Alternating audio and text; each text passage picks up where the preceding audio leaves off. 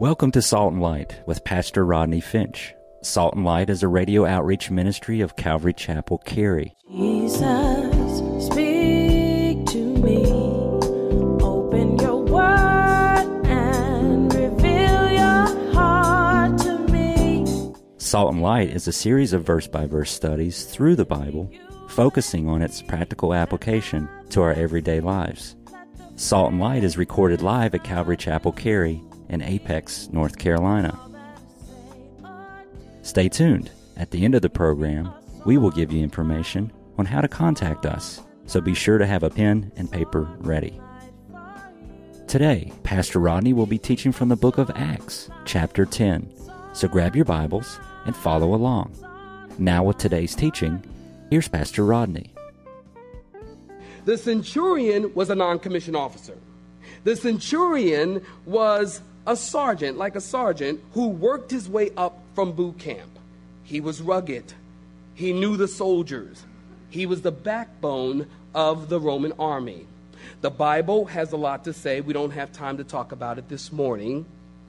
The Bible has a lot to say about the Roman centurion.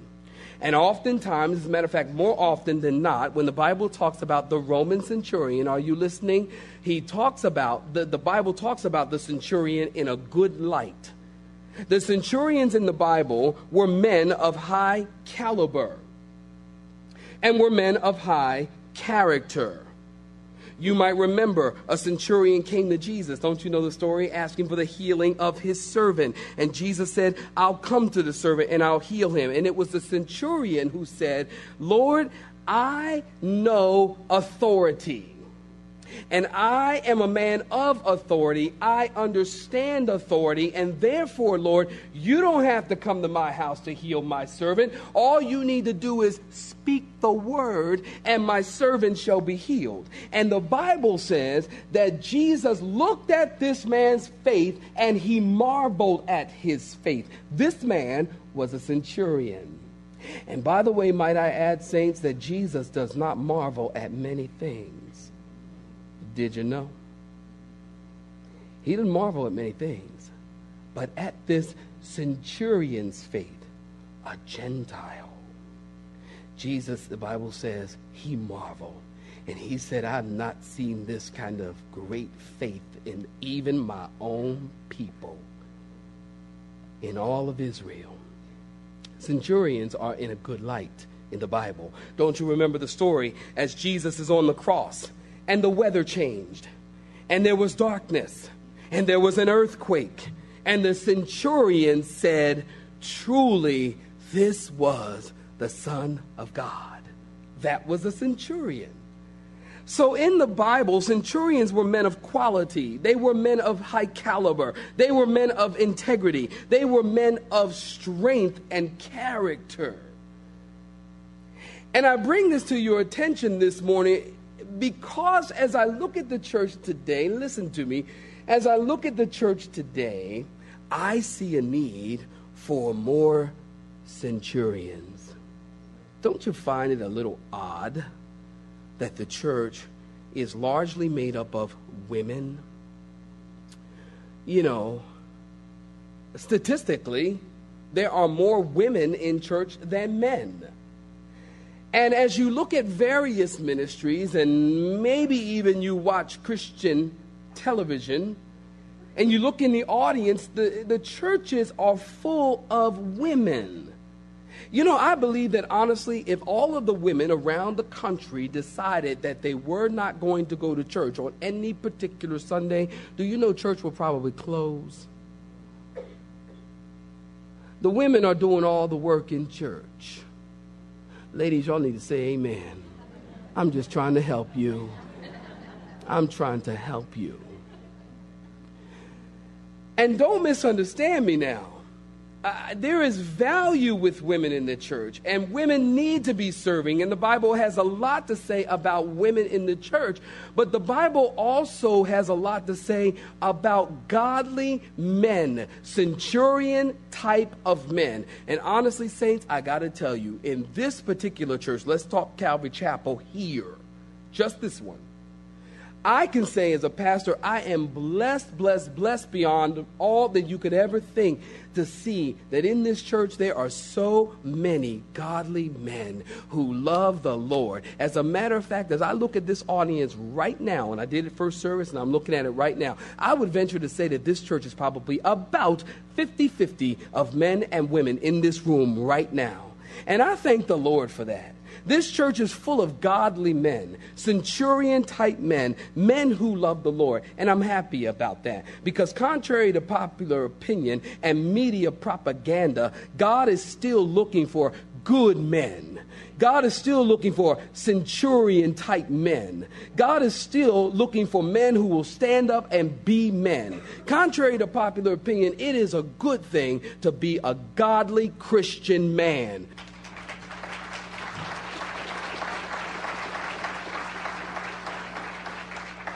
And there is dignity in being a Christian man. And there is dignity in following Jesus as a man.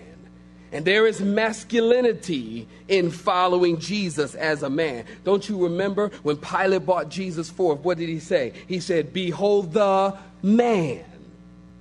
He didn't say, "Behold the wimp." He didn't say, "Behold the wuss." He didn't say, "Behold the man, pseudo man."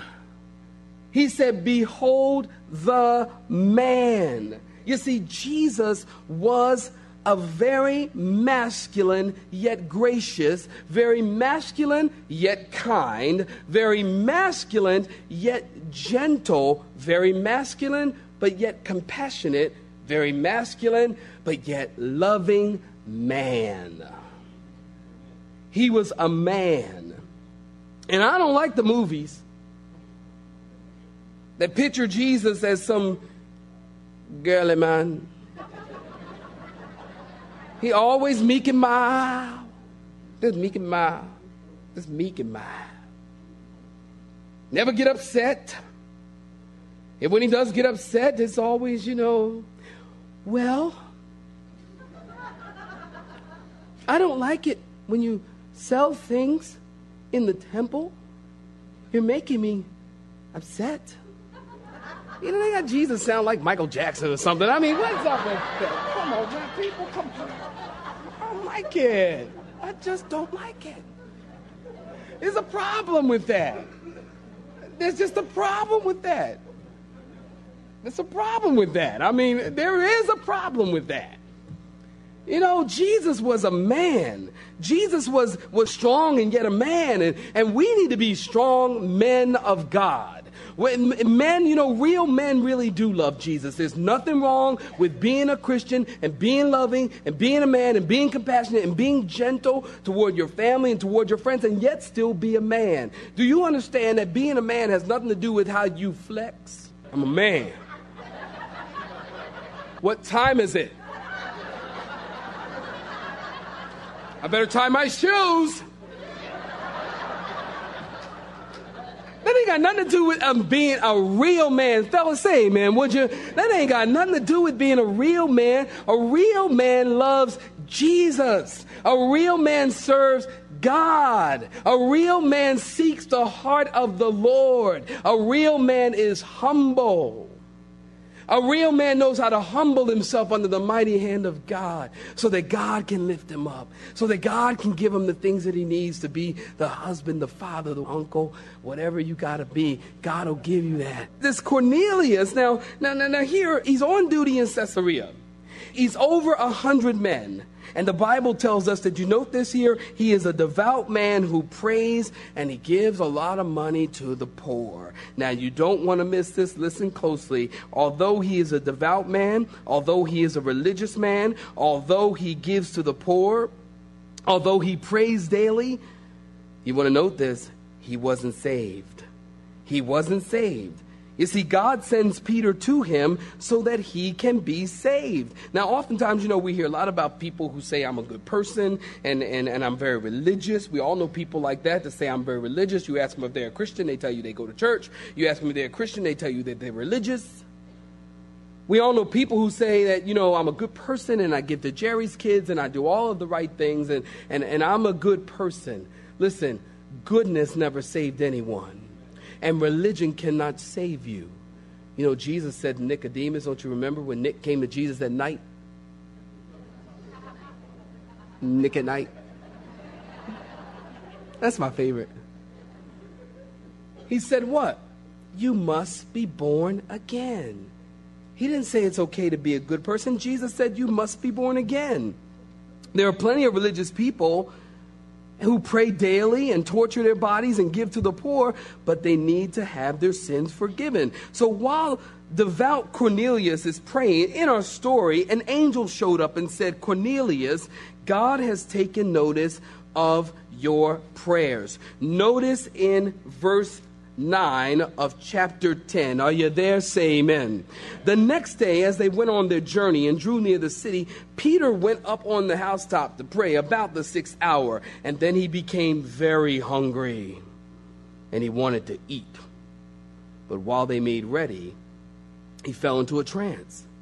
And he saw heaven open and an object like a great sheet bound at the four corners descending to him and let down to the earth. And in this sheet were all kinds of four-footed animals of the earth, wild beasts, creeping things, and birds of the air. And a voice came to him, Rise, Peter, kill and eat. But Peter said, Not so, Lord, for I have never eaten anything common or unclean.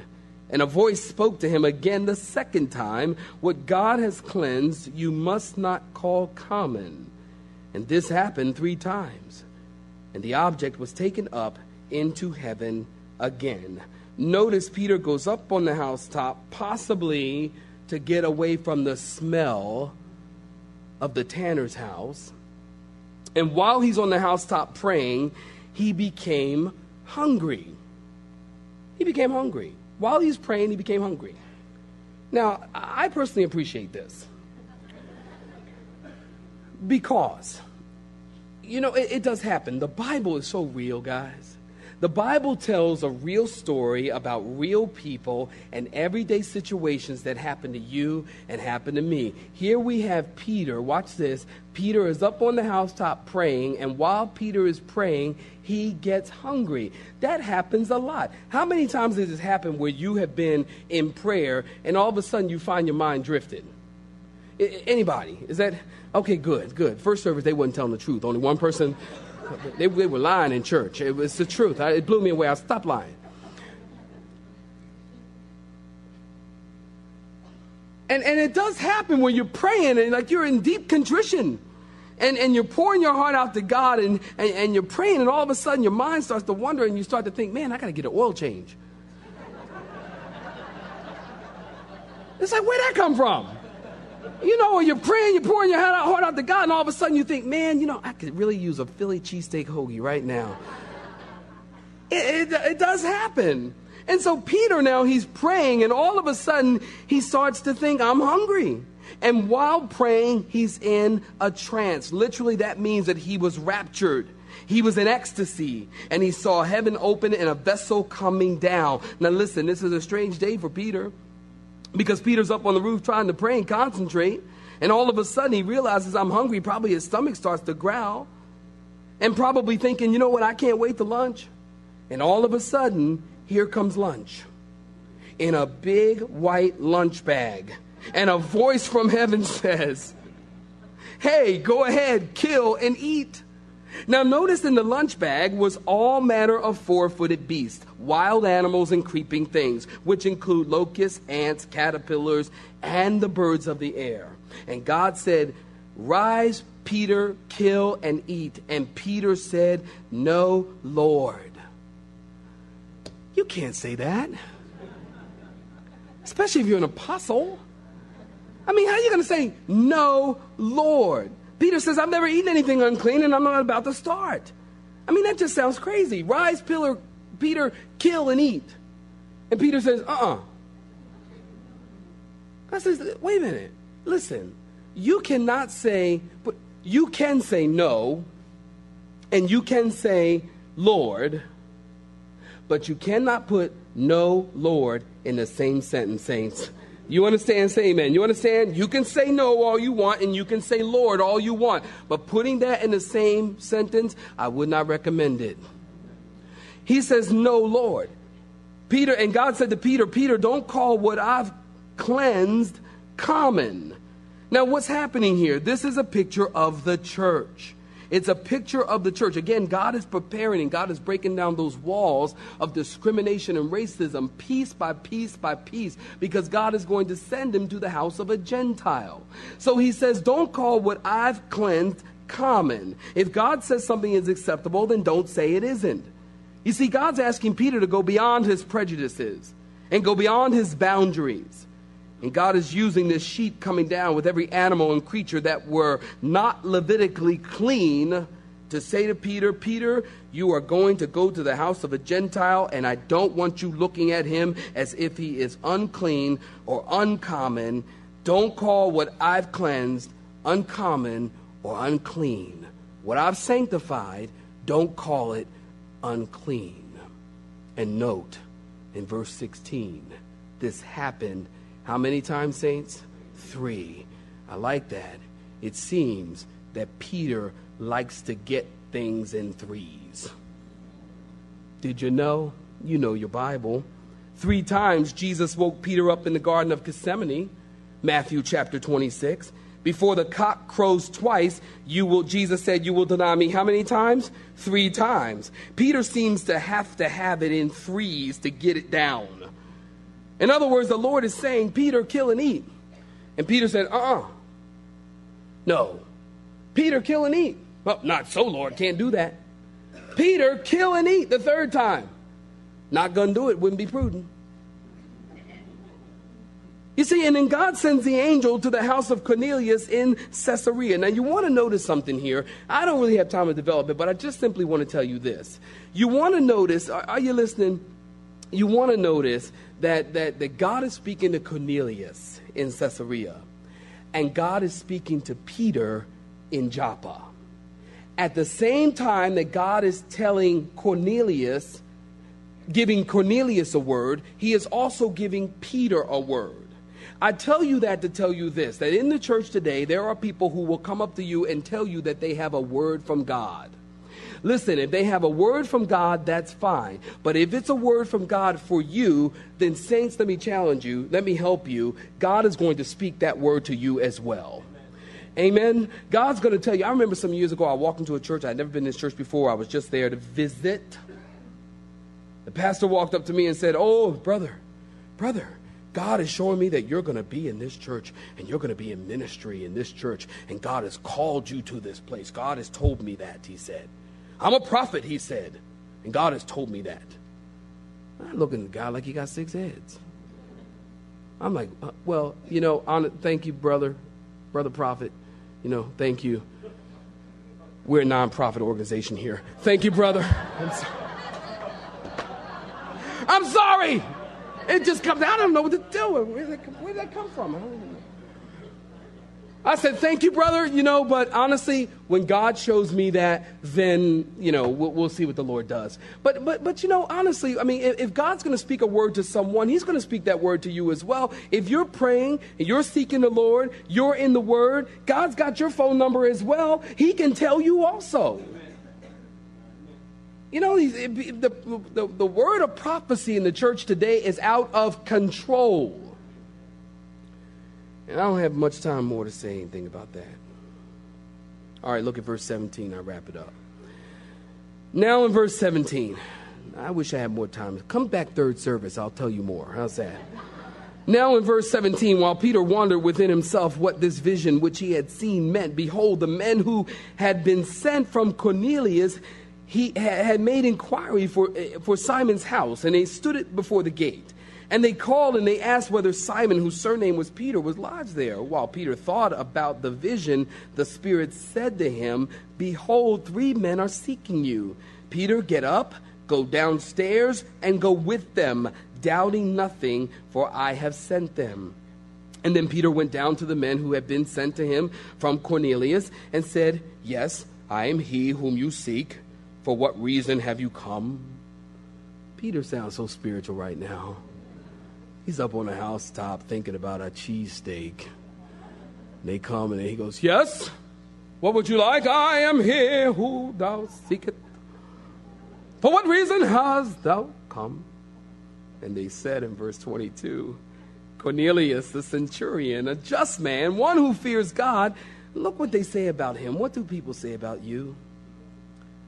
Cornelius, the centurion, a just man, one who fears God and has a good reputation among all the nations of the Jews, was divinely instructed by a holy angel to summon you to this house, to his house, and to hear words from you. And then he invited them in and lodged them. And on the next day, Peter went away with them, and some brethren from Joppa accompanied him. Now, before you shut your Bibles, you would think that Peter wouldn't have doubts right now, wouldn't you? He had 3 conversations with God. 3 times the sheet came down. Peter's still wondering what this is all about. So Peter's on the roof, wondering what's going on. The men are at the gate. They call and they asked if Peter was there. And while they're standing at the gate, the Spirit said, Peter, there are 3 men downstairs waiting for you. Get up and go with them, and don't doubt, I have sent them. And again, God knows Peter likes things in threes. God sent 3 men. You know, if he had sent one man, he said, hey, God wants you. Peter said, not so, Lord. He sent another one. Ain't gonna do it. So he said, no, God says, look, let's just knock this down. We'll send all 3 guys at the same time. Peter's something else. So he goes with them. They said, Cornelius sent us because you have, did you get that? You have words that we need to hear. And then Peter said, come in and stay with me overnight. Now listen closely. I close with this. Think about it. Peter is a very religious Jew who said he has never eaten anything unclean. When you think of Peter, you really don't think that he's quite religious, do you? But he is religious in a good way. He loves God, but he's a religious Jew. And he says, I've never eaten anything that's unclean. Here we have this Jew who is religious, staying in the house of a tanner. The walls are coming down in the life of Peter. And he has a couple of 3 Gentiles in his house now because they stayed with Peter. Did you get that? They stayed with Peter overnight. And so he's got some Gentiles in his house, and this is a pajama party that would have never happened, watch this, unless the Spirit of God had intervened and began to tear down piece by piece those layers of racism and separatism in the heart of Peter. If the Holy Spirit had never done that, this pajama party would not be happening. And so, Rodney, why do you go there? I go there because I look at this church service. I look at you. I look at this body of people. And saints, I would submit to you this morning that this would never be happening if it were not for the work of the Holy Spirit. I mean, look at it. Look at you. Look at you. Look at you. There's all kinds of people in this room. Did you notice? There's black folks in this church. There's white folks in this church. There's Asian folks in this church. They're all people and mixed breeds. And some of us, me included, I don't know what I am, but amen. But there's all kinds of people in this church. And this pajama party, if you would, or this body of believers, or this church service at Calvary Chapel would not be happening unless the work of the Holy Spirit was doing the work. Do you know? Go ahead, I'll wait.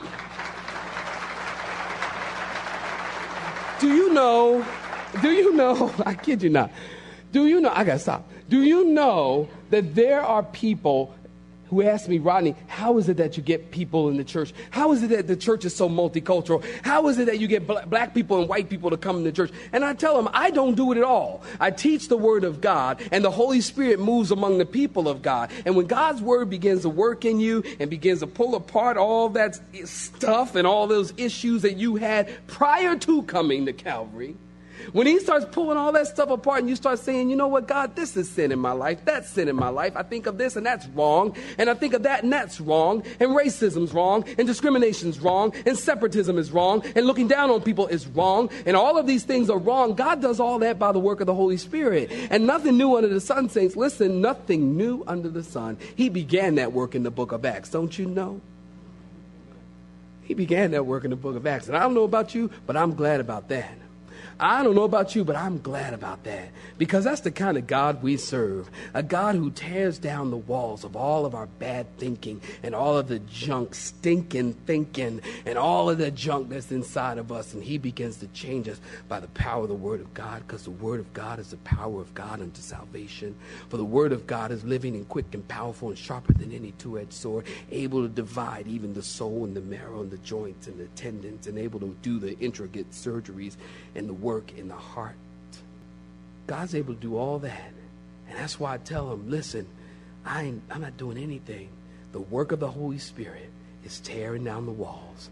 And now we come together as one body of people. Amen, saints. Could you give the Lord a hand for that? Thank you, Lord. Thank you, Lord. I'm glad about that. It was awesome, awesome, awesome, awesome, awesome. You have been listening to Salt and Light, a radio outreach ministry of Pastor Rodney Finch and Calvary Chapel, Cary, located in Apex, North Carolina. Join Pastor Rodney Monday through Friday at this same time. For information regarding service times, you can contact us at 1-800-293-0923. That's 1-800-293-0923. You may listen to today's broadcast in its entirety by visiting the media library on our website at cccarry.org.